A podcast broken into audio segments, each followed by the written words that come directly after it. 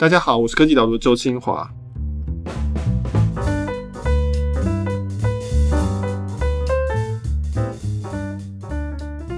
Bob，你开车开你的新车去垦丁，开心吗？我觉得这是我跟我的最新的电动车的初体验，我觉得这个过程其实蛮愉快的。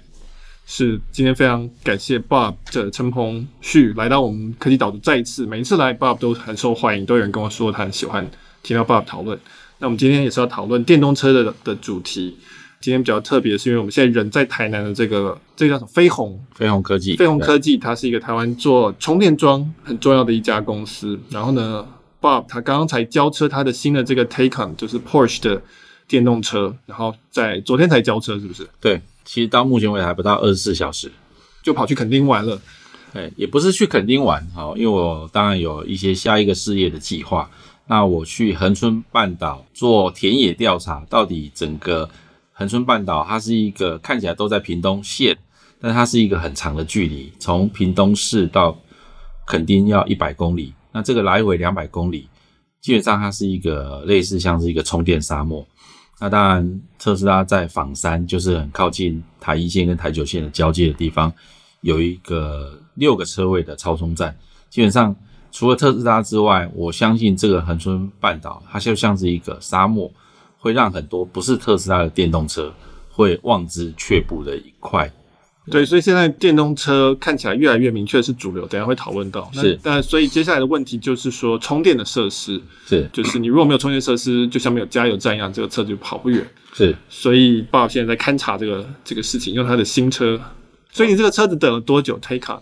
其实我应该是这样讲，Taycan 这台车呢，我们第一次听到这台车的时候，已经接近两年前了。那我们曾经在海外有先试过这台车，我们去试车的是小亮，小亮去试车是二零一九年大概十月左右。小亮是 Bob 的这个合伙人的，对，是我们 UCAR 汽车网站的总编辑。当时小亮去试完这台车的时候，当然回来的时候，他有跟我讲说，这台车他认为会造成很多新的大家对电动车使用上面情境的一些革新性的一些的影响。当时小亮去开这台车的时候，他因为保时捷车基本上都很快，所以很快的情况下，就是说我们讲就是都开得很开心，开得很开心，当然就消耗很多电，后来就车子快要没电了。那欧洲基本上有几个大车厂已经布好了一个充电的网路，那他们当然试车路线挑选过，所以他们去了，他们当时已经知道要去充的一个很快速的充电的网络，叫 Ionity。那他去充的时候，小亮跟我讲说，他车子已经接近没电了。那他去充，他想说可能要一段时间嘛，充电大家的体验都是觉得说就是要一段时间要等嘛。所以小亮想说，那我去先上个厕所。他上完厕所之后，想说应该要去吃个东西，但是他要去点汉堡的时候，发现手机的 app 已经告诉他说，这台车已经充了五十趴。欧洲人的服务不像台湾人那么迅速确实。对对。那他说他汉堡来的时候，其实 app 已经告诉他说。你的车其实已经可以开走，他已经充了八十趴，所以我认为它是一个对我们来讲是一个很大的震撼。说第一次有车子，我们看到可以在二十几分钟把一个不算小的电池容量的电把它充满。那我认为它会让大家在使用电动车上面来讲，会开始把充电当做像类似加油站这样的概念，而不是说大家已经家里要有一个充电枪。那我觉得那个充电枪的设置对很多台湾。电动车使用者来讲，一直都是一个很大的麻烦，所以那时候我们就开始思考说，那这台车有可能会变成是一个革新性的产品。当然，特斯拉我认为它就已经是一个革新性的产品。对。那如果没有特斯拉，我认为传统车厂在走电动车这一块会走很慢。那我时常开玩笑说，如果不是特斯拉，这些车厂都还在打假球，电动车的假球。对，电动车的假球。那现在已经变成不行了，你没办法打假球了，你已经真的要出来。派好的先发投手，好的牛棚出来救援了。我觉得整个产业的形势已经不一样了。那保时捷当然是一个非常认真对应这件事情的品牌。我当时就决定要买这台车。这个坏习惯不知道是谁开始做的。我觉得特斯拉也算是始作俑者，就是你发表一台车，就好像大家跟你说：“哎，我准备要出 iPhone 十三或十四。”就大家听到都已经看到产品长什么样子，然后两年后才能买到。哦，那这是一个很漫长等待。当时我就已经先去预定了 Taycan，但是这个预定其实是没有什么效力的，是你就是排了一个订单，对不对？对，排一个订单，那后面呢又要再把这个订单的钱要再多加钱去排正式的订单，那这个等待的过程其实大概都很长，大概都是半年以上。哦，那最终终于拿到了这台车，那我是本来预计是十月生产的车，我十二月会拿到，但是也因为全球疫情的关系，其实。车辆的运输对整个全球的这种物流来讲，都还是一个很大的挑战。所以我最终我知道我这台车到港是一月十五号，那我很快的就在昨天就拿到这台车了。其实已经算蛮快的，我觉得蛮幸运的。你刚刚提到这个，我觉得还蛮有趣，就是苹果基本上它就是新品发表会出来，东西基本上下礼拜就可以拿到。对，但这其实是一个特例，就是说这可能牵涉到我们等下会讨论到，就是就是汽车跟电子产品它的供应链的状态不太一样。是。我在上礼拜写的这篇文章，其实就是想要讨论说，很多科技业大举进入车业，像我们听到说苹果要做 Apple Car，然后我们听到红海他说他要做电动车的平台，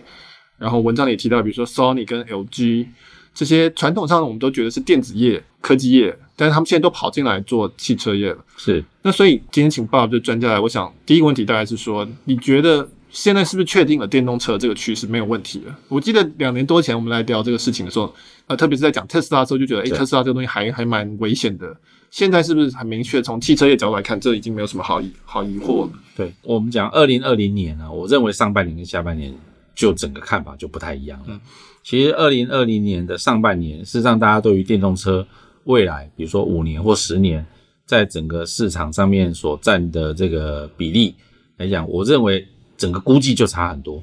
其实上半年的时候，我看到最乐观的比例，认为十年后就二零三零年，大概约莫就是九百万台车全球。那全球的车市目前是大概一年是要九千万台车，对，那也就大概是十 percent 十个 percent。但是呢，后来马斯克呢，他有做了一个预测，他认为二零三零年呢，特斯拉应该会变成是一个年产量。跟销售是两千万台的车厂，那那时候的电动车呢，应该有四千万，那就跟刚刚我讲的那个预测数字实际上是，对，他预测已经接近五十 percent 了。对，这个预测差距很大，是一件很不得了的事情。其实很难有这种预测的看法，南辕北辙。但是现在大家会开始往马斯克的那个预测去移动。那我也认为，其实全球的电动车有可能会在大量的资本投入。跟研发的投入之后会加速，哦，就是打假球已经结束了。那特斯拉已经危及到传统汽车公司的生存了，所以传统汽车公司呢也会把最好的人、最好的研发资源都摆在这个地方。那我认为那时候的竞争刚好会加速，让整个电动车变成是一个不可逆的一个产业的一个趋势。对，我们讲到资本投入，就是。科技业来投汽车业，某方面来讲是很奇怪的，因为科技业他们习惯的是很高的投资报酬率。那汽车业虽然大家都知道汽车品牌很大，但是我研究之后才发现，汽车业从资本市场角度来讲是一个很不赚钱的产业，它的投资报酬率很低。对，那本一比大概十不到十，都十，可能就是在产业里面算是模范生了。对。对，那可是你如果去看，比如说微软这种，都是 Netflix 上百，Tesla 刚才我记得今天看好像是八百这种很很疯狂的数字，应应该不是哦，我记得特斯拉应该是一千八。对对对，我前几天有看的数字，大就大概就是这种很疯狂的数字。对对对，所以就是这个意思，就是说从一个投资人的角度来看，我如果想要把一块钱拿下去，我当然是投那个将来可能会变一千八的，而不是一个变十块钱的。对，那可是现在变成科技公司都跑进来汽车业，那。应该要先问，因为你是汽车业的专家。第一个问题啊、呃，你在汽车业待了二十年了，是说为什么汽车业给人家一种投资报酬率很低，然后你可以说它没有什么很创新或是这种赚大钱的感觉？到底这个汽车业，我们从外面看会觉得其实过去五十年没有太大的变化，是整体上来讲是为什么？其实汽车业的创新哈，应该说汽车业的进化一直步调都是比较缓慢的。比如说有时候我们会时常看到有一个汽车公司，它就公布说，诶，他做了一个新的引擎，然后这个引擎呢，他们投入可能是二十亿欧元的研发，然后这个引擎的效率提升二十五趴。二十五趴听起来很多啊，可是实际上开起来好像感觉上没有差到，感觉上没有差很多。但是破二十亿欧元不是小钱嘛？对对对。所以这个感觉起来好像投入跟得到的这个回报好像有点不成比例。所以长期呢，资本市场对于这样的产业兴趣度也不高，也就是说它很难有一个爆发性的。成长。那我们有时候也会去讨论汽车公司的财务状况到底怎么样。卖一台车，我们都知道说，其实买一台车是很贵的，大概就是我们一般会花费的支出里面，大概除了房子之外，大概就是汽车。但那么贵的东西，那么多钱，卖我们这个东西的人，他也没有因此而赚到很多钱。那到底这些钱被用到哪个地方去了？那很显然，这个产业里头可能有一些很不效率的部分。那这个很不效率的部分，如果一个一个拆解的时候，可能都是一个可以被 hack 的部分。那现在很多人在讨论特斯拉为什么成功，我基本上我认为特斯拉 hack 很多面向，它不是只在 Powertrain 这件事情上面提供一个全新的产品体验给消费者，我认为它连销售端。各个方面其实都是。那我们这样讲好了，以台湾来讲，因为基本上台湾不算是有一个核心的汽车产业，台湾基本上所有的汽车公司，不管是销售或制造，大概都依附在一个国际品牌底下啊、哦。那比如说 Luxgen，我们大家比较熟的。那比如说，那本土品牌可能就只有 Luxgen，嗯，但是 Toyota 它一定会依靠日本的母厂。对。那如果是宾士，那基本上台湾也没有制造基地，就从德国来。那在这种产业架构下，你就比较难去看到整个产业的运作的风貌。我们可以从一个角度来讲，台湾主要的汽车业有很大一部分是跟销售有关。那销售你会发现在各个地方都有很漂亮的汽车公司的展示中心，这些汽车公司的展示中心都是花大钱。过去呢，我们会听到一个展示中心大概要花一亿到两亿去建置，我们现在听到的数字都已经到十亿了。我们当然有一些背后的投资者，我们也认识。那我们当然会很好奇，十亿元投进去，就只是为了卖车，跟后面去换机油、维修车子，那这个钱赚得回来吗？那我们都发现，有很多经销商是亏钱的，也有赚钱的，但是发现他们投那么多钱下去，资本密集、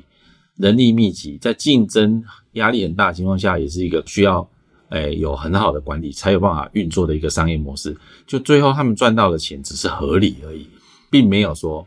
赚大钱，所以难怪资本市场对这样的。生意感觉起来不够 sexy，但是特斯拉就告诉大家说，其实感觉起来有一些东西可以重新运作，可能以前过去没有科技的协助。我听过一个最有趣的事情是，特斯拉呢，去年当然二零二零年在台湾，特斯拉交出一个非常棒的销售成绩，整个特斯拉品牌其实卖了超过六千台，但是特斯拉的交车一直都有一个很特别的现象，就是它一季一季来看，比如说九月份。卖的很好，一千多台，但是七月跟八月可能都只有几百台。那我曾经去问过他们内部的交车的程序，他们内部的交车是一个很小的部门，大概只有十几个人，但他们却有办法在一个月之内交出，比如说一千八百台、一千九百台车。那一千八百台跟一千九百台车，在传统的汽车业，比如说宾士，大概台湾宾士大概就是一个月差不多平均都可以卖这么多台车。但是传统汽车业却要靠三百个业务才可以完成这件事情，但是特斯拉却靠一个交车经理带领一个交车团队，大概十几个人就搞定这件事情。嗯，他们是直营嘛，然后是网络上就可以订的。对，网络上可以订。嗯，所以我认为传统汽车业的在销售这一端的成本可能要二十五趴左右，但特斯拉可能它在十趴就可以搞定了，含利润的部分。所以这个部分它当然就可以 hack 这个汽车产业不效率的部分。那制造上当然，我觉得也是，电动车的零件的数量比传统汽车的零件数量来得少，所以供应链的管理，我认为也比较容易。那传统汽车业如果那么复杂的生产体系，你一个新进者要去玩那么复杂的游戏，我当然觉得难度很高。所以另辟蹊径去创造出一个新的制造的一个规范。那我觉得特斯拉在这方面很成功。第一个，其实传统汽车公司都有一个特点，就是最贵的东西、最重的东西都会在自己家里生产。比如说，引擎会自己做，变速箱会自己做，车体会自己做。但是电动车里面最贵的东西，一直以来都是电池。外面也没有大量的电池供应商，并不是说我今天要做一百万台车，那我就去找一家电池供应商说，你就给我这个量吧。光是你去。敲门说我要这个量的时候，这些公司就还要再做大量投资才可以供应。所以你去看特斯拉的早期的 story，是它连电池工厂都是自己盖嘛。那电池上面当然变成你把它摆在整个的供应链里头，非常接近最后的组装跟最后接近消费者，所以它在成本上面的优势就会很显著。所以现在在传统的汽车公司所推出来的电动车，我认为在电力跟电池系统上面都比不上特斯拉，倒不是技术上面的难题，而是如果传统汽车公司要用那么好的电池的时候，它在原来的汽车公司的成本计算结构上面，它的叠加的倍数远高过特斯拉，所以它的价格会高很多。所以在这种情况下，我认为特斯拉它在各个面向都一个一个发展出新的招式，然后让这些传统的这些豪门的汽车公司都有点招架不住了。因为我一直在研究这个时候，我就在想说，到底为什么这个产业？我觉得一个表征就是说，它如果没有新创进来，是它就一直是原来那些人，而且这些人都已经玩了一百年了的话，那这个产业一定是没有真的没有竞争，然后它也没有很难有创新出来。嗯，那我就在研究什么？那就是你讲的这个。我后来的归纳出来的理由就是说，因为这个环境实在是大家都已经优化到一个程度了，所以老的公司都不会倒，它最多是一手这样交易并到集团里面，那新创根本进不来，因为这个需要的规模跟需要的一些传统的知识实在是太庞大了。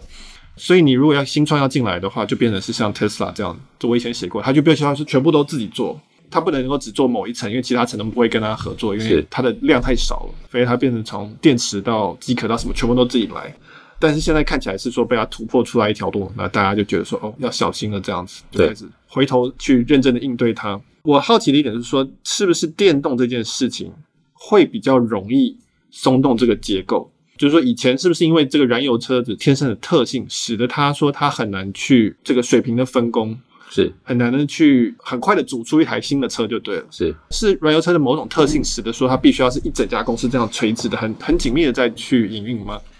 我认为主观跟客观两个情况都有。一个主观是因为那个模式运作的还算蛮顺利的，对。然后大家彼此之间也变成是一个产业大型的护城河，我只要跟产业内的人竞争就可以了。那也不想动，某个程度来讲过蛮爽的。那一种是客观上面，哦，因为复杂度很高，外人不容易进来。那电动车复杂度变低了，当然大家都会听到说，哇，电动车的不需要油。它也没有什么要换机油，那整个的结构比较单纯，气缸对，比较明确的数字是大概零件就少了五十趴，而且很多东西会变成是一个总成件，就是它可能一整块把它换掉就可以了。那我简单这样讲好了，一般的车子呢，如果我们是二轮传动车跟四轮传动车，它就会有一个很复杂的，在物理上面就会有一个能量要传递的，动力要传递的，它必须要靠很复杂的机构才能完成。但是如果这个能量的传递呢，不是用机构，而是转换成电能，那事实上现在电动车也发现它的四轮传动就变得很容易完成，就是它前后就有马达。那以前我们也知道说有很多车子开起来很过瘾、很棒，它可能有很好的底盘的调教，它是纯粹是机械的。那有一些机械天才，基本上既然被称为机械天才，这种人一定在市场上是珍惜的。但是后来呢，我们讲说软体会吃掉全世界。随着运算的速度更快了，它可能可以用软体的角度就解决这件事情了。车子在过弯的时候，它可能不需要像过去设计出一个非常好的底盘，它只要在两个轮子的输出上面左右稍微在输出上不太一样，它就会产生很棒的物理上面的牵引的效应。软体就是天才，电脑就是天才，电脑就帮你搞定这个事情。嗯。我觉得现在的时间刚好就是一个天时地利人和。随着整个二三十年来电子业的进步，也已经有很棒的运算蓬勃的这个基础。那运算的成本也比起二十年前、三十年前运算的成本低了很多嘛。所以在这种情况下，当然我觉得就给科技业一个突破的破口。那特斯拉呢？我觉得只是他先看到这个破口的可能性，但他把它 implement 出来，他创造出一个好的范例。那有这个范例之后，我认为零到一是特斯拉做的。但一到 N 这件事情就很多人可以做，嗯哼，所以大家现在在想的是一到 N 这件事情。那我相信现在的很多科技业目前在看待的是这个一到 N 这件事情。那我自己认为，过去汽车业它在主观上面会把很多东西保护好，也是它护城河。那这些事情外面的人进不来，外面的人如果现在开始要进来的时候，这个水平分工这件事情，过去在水平分工也都是汽车业都是自己人。Tier 1的供应商，比如说做引擎监理的、做 ABS 的，这些供应商基本上就只有几家，大概都可能只能分成叫做日系、欧系、美系，大概就这样三家四家。所以 Tier One 是指车厂下面就是最大的这种关键零组件的供应商。对，供应商。其实变速箱其实也有供应商，嗯、变速箱的大供应商也是只有只有这几家两三家。高压喷油基本上也就只有几个供应商。那这些供应商的数量远低于汽车的品牌，汽车品牌至少还有个三十个品牌，虽然已经整并成几个大的集团，可能不到十个。这是我现在从外部观察到的状况，就是像你讲的，传统汽车业是一个。十大集团，三十个品牌，基本上算很少。然后，但是很奇怪，就是它的 Tier One，就是这种关键零组件，其实反而更集中。是，那关键零组零组件商去支持这些大的集团。是，然后在过去的可以说五十年，产业结构没有什么太大变化，然后投资报酬率也没有很好。对，那现在变成是因为你刚刚讲的电动化，使得说这个它的供应可以不用那么的紧密，它可以拆开来，就比较可能会往水平分工的方向去走。是。科技公司尤尤其是以特斯拉为首，就是看到说这个机会，他们开始进来，想要去改变这个产业。这篇文章的另外一个想要好奇的、想要问的是说，它会不会往代工的方向走？它会不会变成像 PC？我们以前看到电脑的发展历程，或者像手机的发展历程，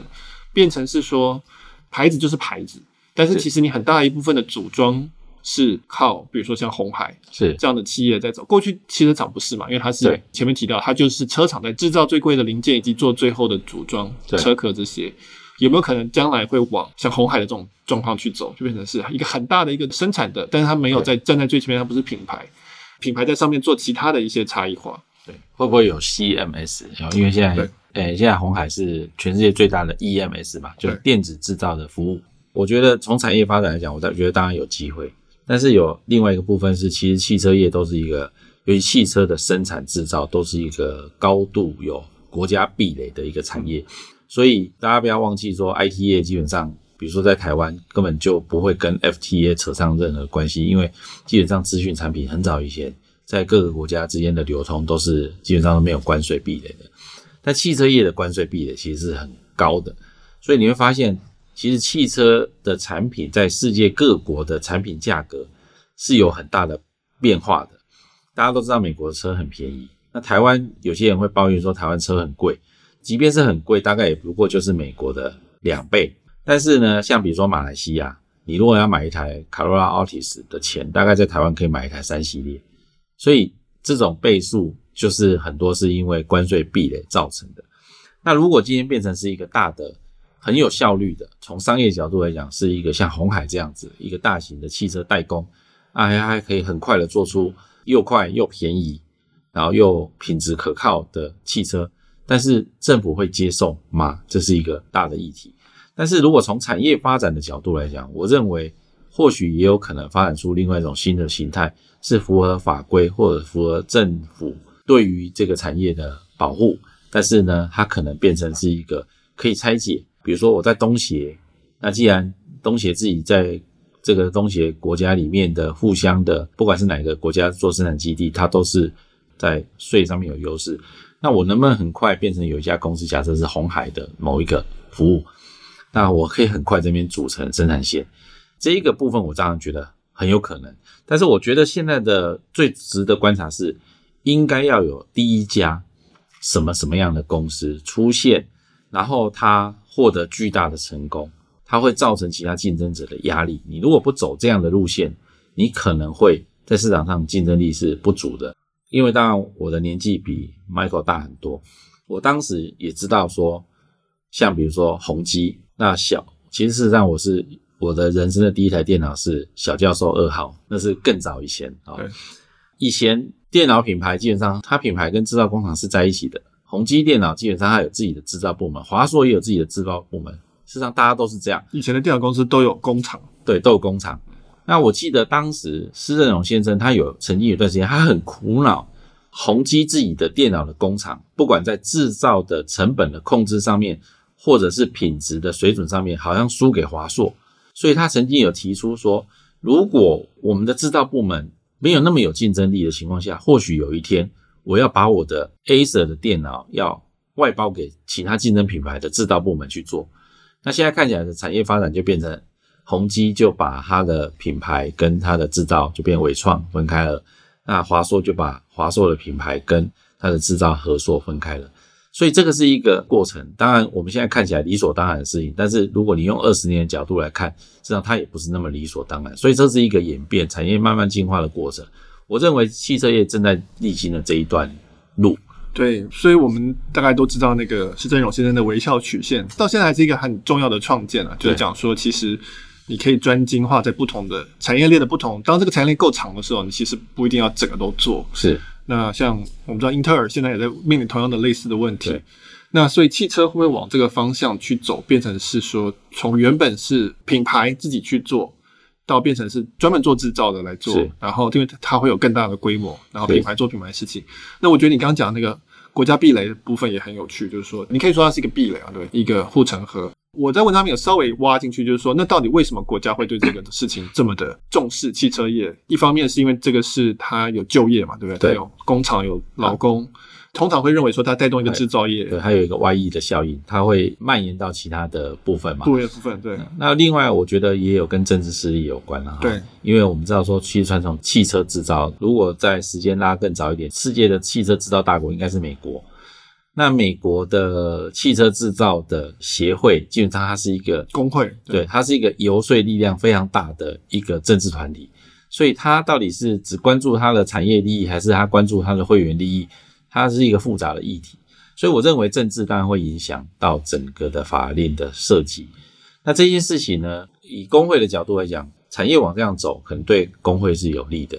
但对消费者不一定有利。但最终呢，汽美国的汽车制造，在全球汽车制造上面来讲，它是市场最大。中国大陆还没起来之前，它是因为市场大，所以还至少还勉强维持了一个美国还有汽车工业。但是就全球的角度，我们先不讲特斯拉，不讲电动车的情况下，如果我们讲的是大概是七八年前或十年前，美国汽车制造业在全球汽车制造来讲，并不是一个有高度竞争力的产业的项目，所以。这些壁垒就会造成整个产业的竞争力低落，所以后来就会这个竞争力比较强，会变成被日本人拿走，或被德国人拿走。我觉得这个它是一个牵一发动全身的设计。那我认为这件事情，电子业或科技业给大家一个非常好的样本，发现说，即便你不碰制造，它还是有可能留了大钱在自己的国家里头。所以这件事情给科技业也。高度的想象空间，那我相信也有很多新创，他可能也会发现说，我如果不碰制造，现在不碰制造，是你基本上做不了车。就像特斯拉，他没有自己弄工厂，也没有人愿意帮他代工，即便他已经发展出这个商业模式，问题是没有人代工。所以我认为一定要有一个好的 sample 出现，有一个样板出现。那这个样板如果一旦出现，有获得巨大成功，它才会开始从那个基础下开始。扩展开来，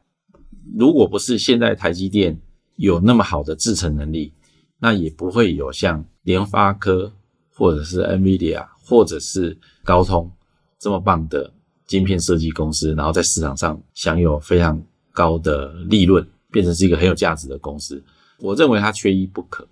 那这个事情，我觉得红海进来，他想要把这个感觉起来是很凝固的一个整个产业的现况，把它敲开。那我认为中国大陆有可能会变成是一个新的突破点，因为中国大陆原来的现在的汽车业的制造，基本上都掌握在全球汽车的主要品牌里头。虽然中国大陆是有保护的，所以大的汽车品牌进去，在各个品牌都要跟当地的汽车业者做合资，电动车基本上就不需要。所以我发现中国大陆的电动车的品牌的活力也很强。我当时一直觉得说，那。特斯拉在遇到生产地狱的时候，他那时候应该要找红海，或许他没有找了。就像当时我们都讲很多说，特斯拉应该要去卖给苹果。对对，又经过了很多年之后，他才证实说，真的他真的有去找。所以我们也不是在，嗯、就是他妈是到处找人的，对，到处找人。所以这件事情说不定已经在发生了，只是我们还目前看不到。哦，对，我觉得这个都非常有趣，就是说，比如说工会的问题，万一机器人作为生产的话，是不是就不需要工人了？就是它的外溢效应是不是也是因为科技的关系？是不是这个汽车工厂它作为国家门面的价值会慢慢的降低？这样子，我觉得这个很有趣。那就像你刚刚讲的，其实汽车业原本就已经有很多水平分工的部分。是，现在目前一台车大概有五十 percent 的价值，其实都是从买进来的。是。那为什么我觉得电动车或者是软体车它的模组化会更快？就是你刚刚讲的，因为它可以让品牌做更多客制化的东西，这样子的话，他们才愿意去做水平分工。他会发现我可以提供更高价值的部分，是那，但是我可以把制造这个很辛苦的东西交给红海这样子的厂去做，那他会更愿意去做这个事情。我觉得以前这样是蛮困难的。我也很同意讲，就是说，我觉得中国的电动车搞不好会是一到十里面的其中一个很大的赢家。是。就是我会想象说，诶，今天假设有一个新的中国电动车新创，他就说我要做电动车，但是我不要自己制造，我找代工业者，然后我用红海的平台，但是我有提供某一种在软体上面的一个创新，是现在还没有办法想象的东西。那这样的话，是不是他这种就有可能会撼动说原本的这个汽车业的结构？那汽车业也会防守，传统汽车业也会防守。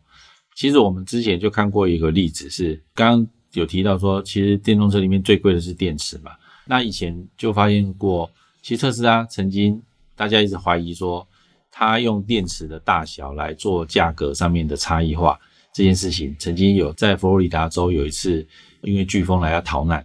那有一些电动车的电池，因为他当时买的是比较小的电池，那特斯拉用 OTA 去把这些车的电池变大，那就后来大家发现说，哇。原来我买的电池比较小这件事情，并不是特斯拉装了一个比较小的电池给我，而是他装了一个，对，他装了一个一样大的电池，只是因为我付的钱比较少，我只能用一部分。那就会发现说，制造的成本是不是就真的是会影响到车子的售价？其实这个两个的关联性就降低了。嗯，那我也看到最近有一些范例，BMW 的次世代的产品，在今年下半年有机会进到台湾来。我就看到，在传统汽车业里面，比如说，如果我要有好的车室内的质感，有什么木纹啊，有好的皮材啊，那要选配嘛，要选配，那可能是一些很棒的工匠所做出来的东西。但是如果就机能面 feature 上面来讲，比如说车子，如果我的座椅是要用自己用手动去调整，还是要用机械去调整，那我就看到 BMW 之前他们放出来一个消息说，以后你买的 BMW 的车。可能不会因为你有了十四项电动调整座椅，有座椅通风、座椅加热，我要加多少钱？我就只要生产一种设备，它基本上都有这些电动调整功能，也有通风跟加热。但是虽然这些加了这些功能的座椅的制造成本会提高，但是我可能以前需要去分配这种座椅的制造的比例，可能真的要付比较多钱的人，可能只有十趴。那我为了要做这十趴，当然价格会很高，所以我售价会提高。但是后来，可能汽车公司发现说，我干脆就把所有的座椅做成最好的座椅，到时候我交给消费者的时候，他再用软体决定要不要去开通。那如果要开通的时候，他再付给我钱。所以过去某个程度来讲，汽车工业当做话术借口说，啊，这个东西要很多钱，所以要卖这么贵的这个话术会慢慢被拆穿。那消费者要一段时间才能熟悉这个事情。我们过去时常会看到有些汽车公司，他卖给我们一台车，他说：“哇，这个车为什么要那么贵？因为我做了这个东西，加了这个什么东西。”他说要那么贵。后来没有发现，有些产品它因为有 downgrade，就是把某些 feature 拿掉。那我们就跑去问他说：“那你把这些 feature 拿掉的时候，应该要变得更便宜吧？因为你当初说要加了这个功能。”做了什么东西加上去很贵，他说哦，没有，这个其实拿掉的时候不会影响到太多成本，所以它就变成是一个互相矛盾的一个说辞嘛。那这些事情会随着我认为制造跟软体介入的程度越来越多的时候，它会变成让整个制造过程简化，所有复杂的事情都让软体来完成。我认为这样的发展才合理。那也就是说，复杂度降低的情况下，那这个代工的可行性又会变得更高了。对，说不定未来就会变成是说，一方面就是说汽车的价值的差异很大一部分是来自于软体，然后所以那是用可以用软体去开通的这样。是。那另外一方面，因为模组化的关系，变成你可以很容易的去组车，因为现在是基本上都是一个基本款再加选配、选配、选配的这个概念，所以他要去摊那个钱。那以后如果如果所有的车都是选配，也没有所谓的基本、非基本，反正就是自己去组的话，它就不会是那么畸形的结构说。要加多少钱？加多少？因为每个都有基本的量，每一个零件或者每一个功能其实都有量在，它只是分给不同的人而已。对，规模化可能反而还创造出来的效益还更大。其实我们今天分享一件事情，就是我的车子因为是电动车，但是在保时捷的 Taycan 上面，它有一个功能叫做跑车化声浪，就是你让这台车呢，虽然它是电动车，但它开起来还是真的像是过去我们熟悉的这种性能车的这个声音。对，那当然保时捷把这个声音跟整个车子的行驶的情境做得非常的贴近的很完美，配合的很完美。我最近也有一个朋友，他也买了这款车，但是他选配的时候他没有选的这一项，他后来就有点苦恼这件事情。那苦恼这件事情，我们当时为了要找出这件事情到底以后会有什么发展的时候，我曾经有一度是怀疑说，会不会保时捷在有没有选这个配备的时候，都已经把相关的一些，比如说扬声器啊什么的都已经装好了，只是软体没有开通。这个也是一个很合理的发展，就是以后说不定它有这个跑车化声浪，那能够调出很特别的声音，可能也是一个专门的学问。那我或许呢，我现在买的叫做 Basic 版本的跑车化声浪，可能有一些更厉害的音乐家，或者是更厉害对于这种人体的感官有更好的敏锐度，可以设计出来的这种，比如说是 Wavetable，就是这种啊声音档。你下载了之后，你这台车可能你在开的时候，你的体验会完全不一样。那不一样的时候，价值就不一样了。可当然可以收钱了，跟买手机铃声的概念，对，类似这样。好。对，所以我认为，我个人是觉得我处于这个世代，虽然我进到这个汽车这行业做媒体已经二十年了，但是我这时候的心情是比较澎湃的。我认为产业正面临一个很庞大、剧烈的一个变革的一个关卡。我认为接下来的汽车业的运作方式不纯粹只是电动这件事情，我认为是整个产业的运作的游戏规则几乎都会整个重新改写。对，我我也很期待，因为你现在看刚才讲列的这些科技厂商进来，每个都有它特别的地方。比如说苹果，它当然是界面设计啊，这个直觉的话这个东西。然后红海它有规模的这个镜，然后 Sony 它是这个影像的感测器非常强。对，LG 它有这个消费性电子等等，就是说每个人都带着它不同的专业进来这个领域。那如果说它真的可以模组化，然后它可以界面标准化。那每个人就可以去 focus 在不同的地方去做，感觉上它的变化就会快很多。最后可能想要讨论的是车子的商业模式的一些变化，是特别是轿车这件事情，像 Uber 跟 Lyft 跟自驾车，这是两个我最有兴趣的题目。就是说，像 Uber 跟 Lyft 这个东西，我觉得它会越来越重要，然后它也会越来越容易使用。我的想象就是说，今天有一个刚才讲的这个中国的新的电动车新创，他就说我的车现在跟 Uber 合作。所以你的车子随时随地你不用的时候，你就可以把它交给 Uber 司机，是他去帮你赚钱，然后你分润，然后你再把它交回来，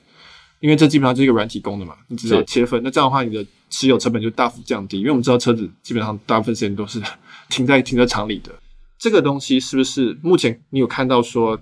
汽车业对于这个趋势，就是说轿车平台这个本身在交通运输运输上面的责任越来越重，是他们会不会受到冲击？我认为。所谓共享这件事情啊，基本上汽车公司在很多年前就开始在讨论说，对汽车业有很大型的冲击的几个项目嘛，哈，像宾士称为叫 CASE 嘛，C A S E，那当然 C 是联网，A 是自动驾驶，最后一个 E 是电动，那 S 就是 Sharing，嗯，好，但是 Sharing 这件事情呢，我一直认为它的影响会存在，但是没有那么大，嗯，因为汽车。基本上使用上面是一个很私人的空间，长期以来我们其实某个程度也被制约，尤其是我在汽车业那么久。我个人虽然在汽车业待很久，我个人对汽车来讲，我并没有把我自己的车拟人化。那我相信有很多爱车的朋友，甚至都会把自己的车取名字。那这种很拟人化，把它当作是个人非常亲密的一个拥有的物品去共享这件事情，在人类的情感上面来讲，我认为不是那么容易，它不会全然理性。就像我们都知道租房子比较划算，但是大家还是会想要拥有一个房子，所以这个部分会跟人类的情感面的这个因素冲突。另外一个是共享本来它也会有所谓的不均匀的这个议题，比如说我们这样讲，其实道路就是共享的，那我们一直苦恼于在道路上塞车，那基本上它就是一个在共享上面不平均。所以比如说再过几个礼拜我们就要过年了。那过年的时候，我们就知道，在过年的年节前，我自己家里是住在屏东，所以我要回南部的时候就会很塞。那我要回台北的时候，又会另外一个方向的塞车。那你又会在塞车的过程当中，你会发现另外一个方向的道路是没有人用的。所以共享也会基本上会面临到一个问题，就是计程车基本上就是共享，即便是不是 Uber，就是很传统的计程车，我们也会有在下雨天招不到计程车的这个问题。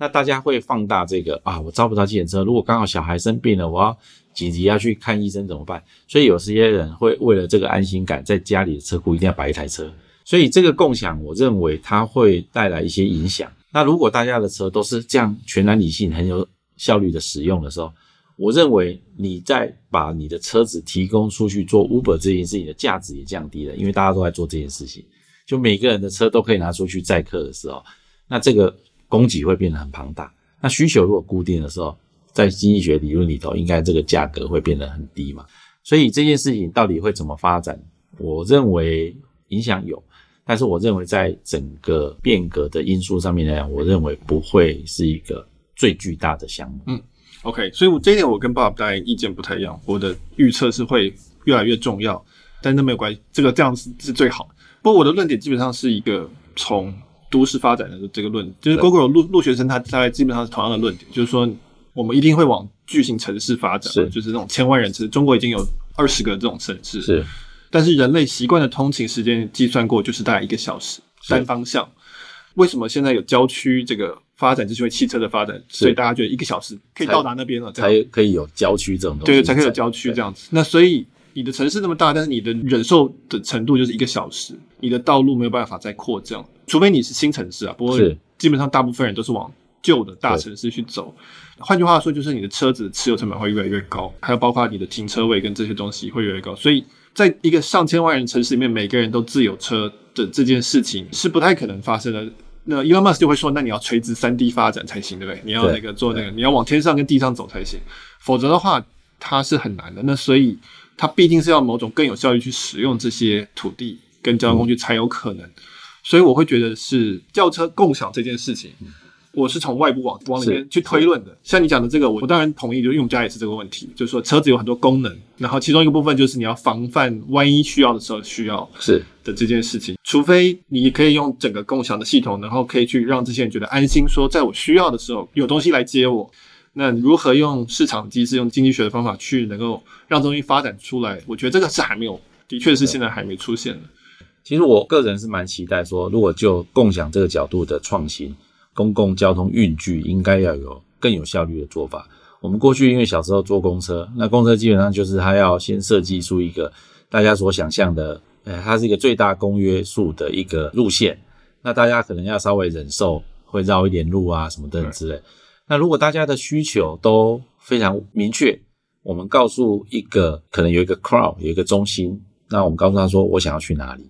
那这个需求。基本上很明确的情况下，它应该要有一个非常有效率的派车的机制。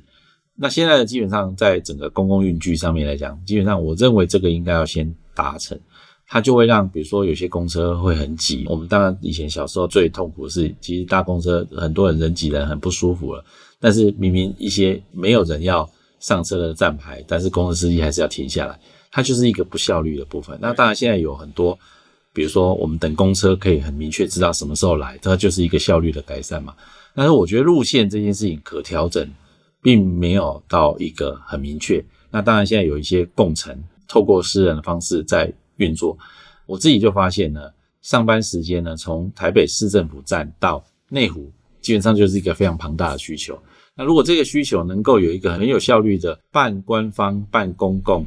的这种交通服务。那或许可以借由现在的科技去达成这件事情，我自己个人也算是蛮期待的。应该 Google Maps 要来做公车公司，因为他知道即时路况，对，他知道即时路况，所以这时候大家就开始知道说，拥有数据真的可以是拥有很大的力量。那这个创新很多东西可能都基础都是在于数据上面。好，最后一个问题，这一个简短的问题，就是自驾车的影响。我很喜欢讨论自驾车会影响汽车业，但是我们今天讨论更单纯的问题，就是说自驾车目前的发展到底怎么样？它到底是 Elon Musk 的这个时辰，还是不是这个时辰？现在的状况看起来，或者说汽车界的有没有一个共识出来？如果我们去看三年前左右的那个 Elon Musk 的预言，大部分应该都是跳票的。但是我觉得方向上面没有跳票，时辰上是跳票。所以自动驾驶这一块，我个人其实是很依赖驾驶的辅助的。虽然我也算是一个喜欢开车的，但是有很多情境，基本上你即便是你想要主动去操控这台车，但是在客观上面，你在那个交通环境里头，你什么事情都不能做。比如说我们在台北市里头，我这个红绿灯开始启动，到下一个路口可能又有下一个红绿灯，我大概就只能慢慢跟着前车走。那这段时间基本上，你即便是可以百分之百操控方向盘，基本上它还是一个很，也没有任何驾驶乐趣可言。对，它是一个无聊的操作。这时候我就会很习惯的让车子来帮我做这件事情，所以我个人是非常依赖的。那当然，我认为现在特斯拉的在自动驾驶的这一个领域里头，我认为有两个角度，一个是它的技术的确不错，另外一个是它比较赶，新的公司胆子比较小。我们也看过有些汽车公司，它事实上有一些隐藏的功能，它没有开放出来，并不是它还没有完成这件事情。但是如果我们讲 Level Two 的自动驾驶，好了，现在有很多车厂的 Level Two 自动驾驶，即便都叫 Level Two，它也有运作的很顺跟很不顺的，也有高阶的跟比较入门阶的。但是特斯拉基本上它可以下交流道，它可以超车。目前在传统的汽车公司都并没有开放出这样的功能。但是我我们如果把眼光又放到中国大陆去，你发现中国大陆的很多自主品牌其实都有这样的功能，所以我认为它在演算法上面已经不是一个技术上的门槛了，反而是在整个汽车业在评估这样的功能下放的时候，会不会衍生出对驾驶行为或者是整个会不会产生出一些行驶上面风险的判读上面来讲，传统汽车公司的谨慎度比较高。但是 Apple Car 这件事情上面，我认为有一个很关键的影响是。从产业的角度来讲，当然产业的变革，当时会有一定的看法。五年前、十年前有一个看法，大家会说：哦，软体必须要发展到什么程度，感测器必须要发展到什么程度。那有一个部分是 LiDAR 的发展。那我们这次在 iPhone 十二上面就看到这方面的应用，光打，对，光打。那这方面的应用会不会有好的感测器的技术，而且成本造成一个很大的不同？我认为这个是 Apple Car 另外一个需要注意的部分。因为我们之前都认为说，如果你要实现 Level Three 的自动驾驶，以现在装在车上车子可以负担的感测器上面来讲，纯粹要靠软体或靠运算，我认为是有风险或者是没有那么全面的。那当然，马斯克作为一个商业经营者来讲，他可能也认为说，事故的比例低于大家开车，他认为他就可以视为是一个可以取代人驾驶的一个科技成就了。但是，我相信人不太容易用这种角度去接受这件事情，所以我觉得自动驾驶这件事情，我认为还在发展。我个人是对于自动驾驶的发展是抱持非常大的期待跟乐观。那我跟我所处的产业，就是所谓的汽车媒体的这个产业里头，跟大部分的看法是反而不一样。我算是这个产业里面的异类啊，我是非常依赖这方面的发展的。那我自己从 BMW。七系列换到保时捷之后，事实上我的自动驾驶辅助的功能是下降的，所以我等于是换到了一个从比较高阶产品换到一个比较低阶的在自动驾驶这一部分。但是我看到 B N W 其实走很快，我基基本上我觉得特斯拉走最快。我认为这个事情要下定论，我可能要看到 B N W 的次世代的产品，包括 iX 跟 i Four。那欧迪呢也有它的次世代的产品，就是 VAG 集团。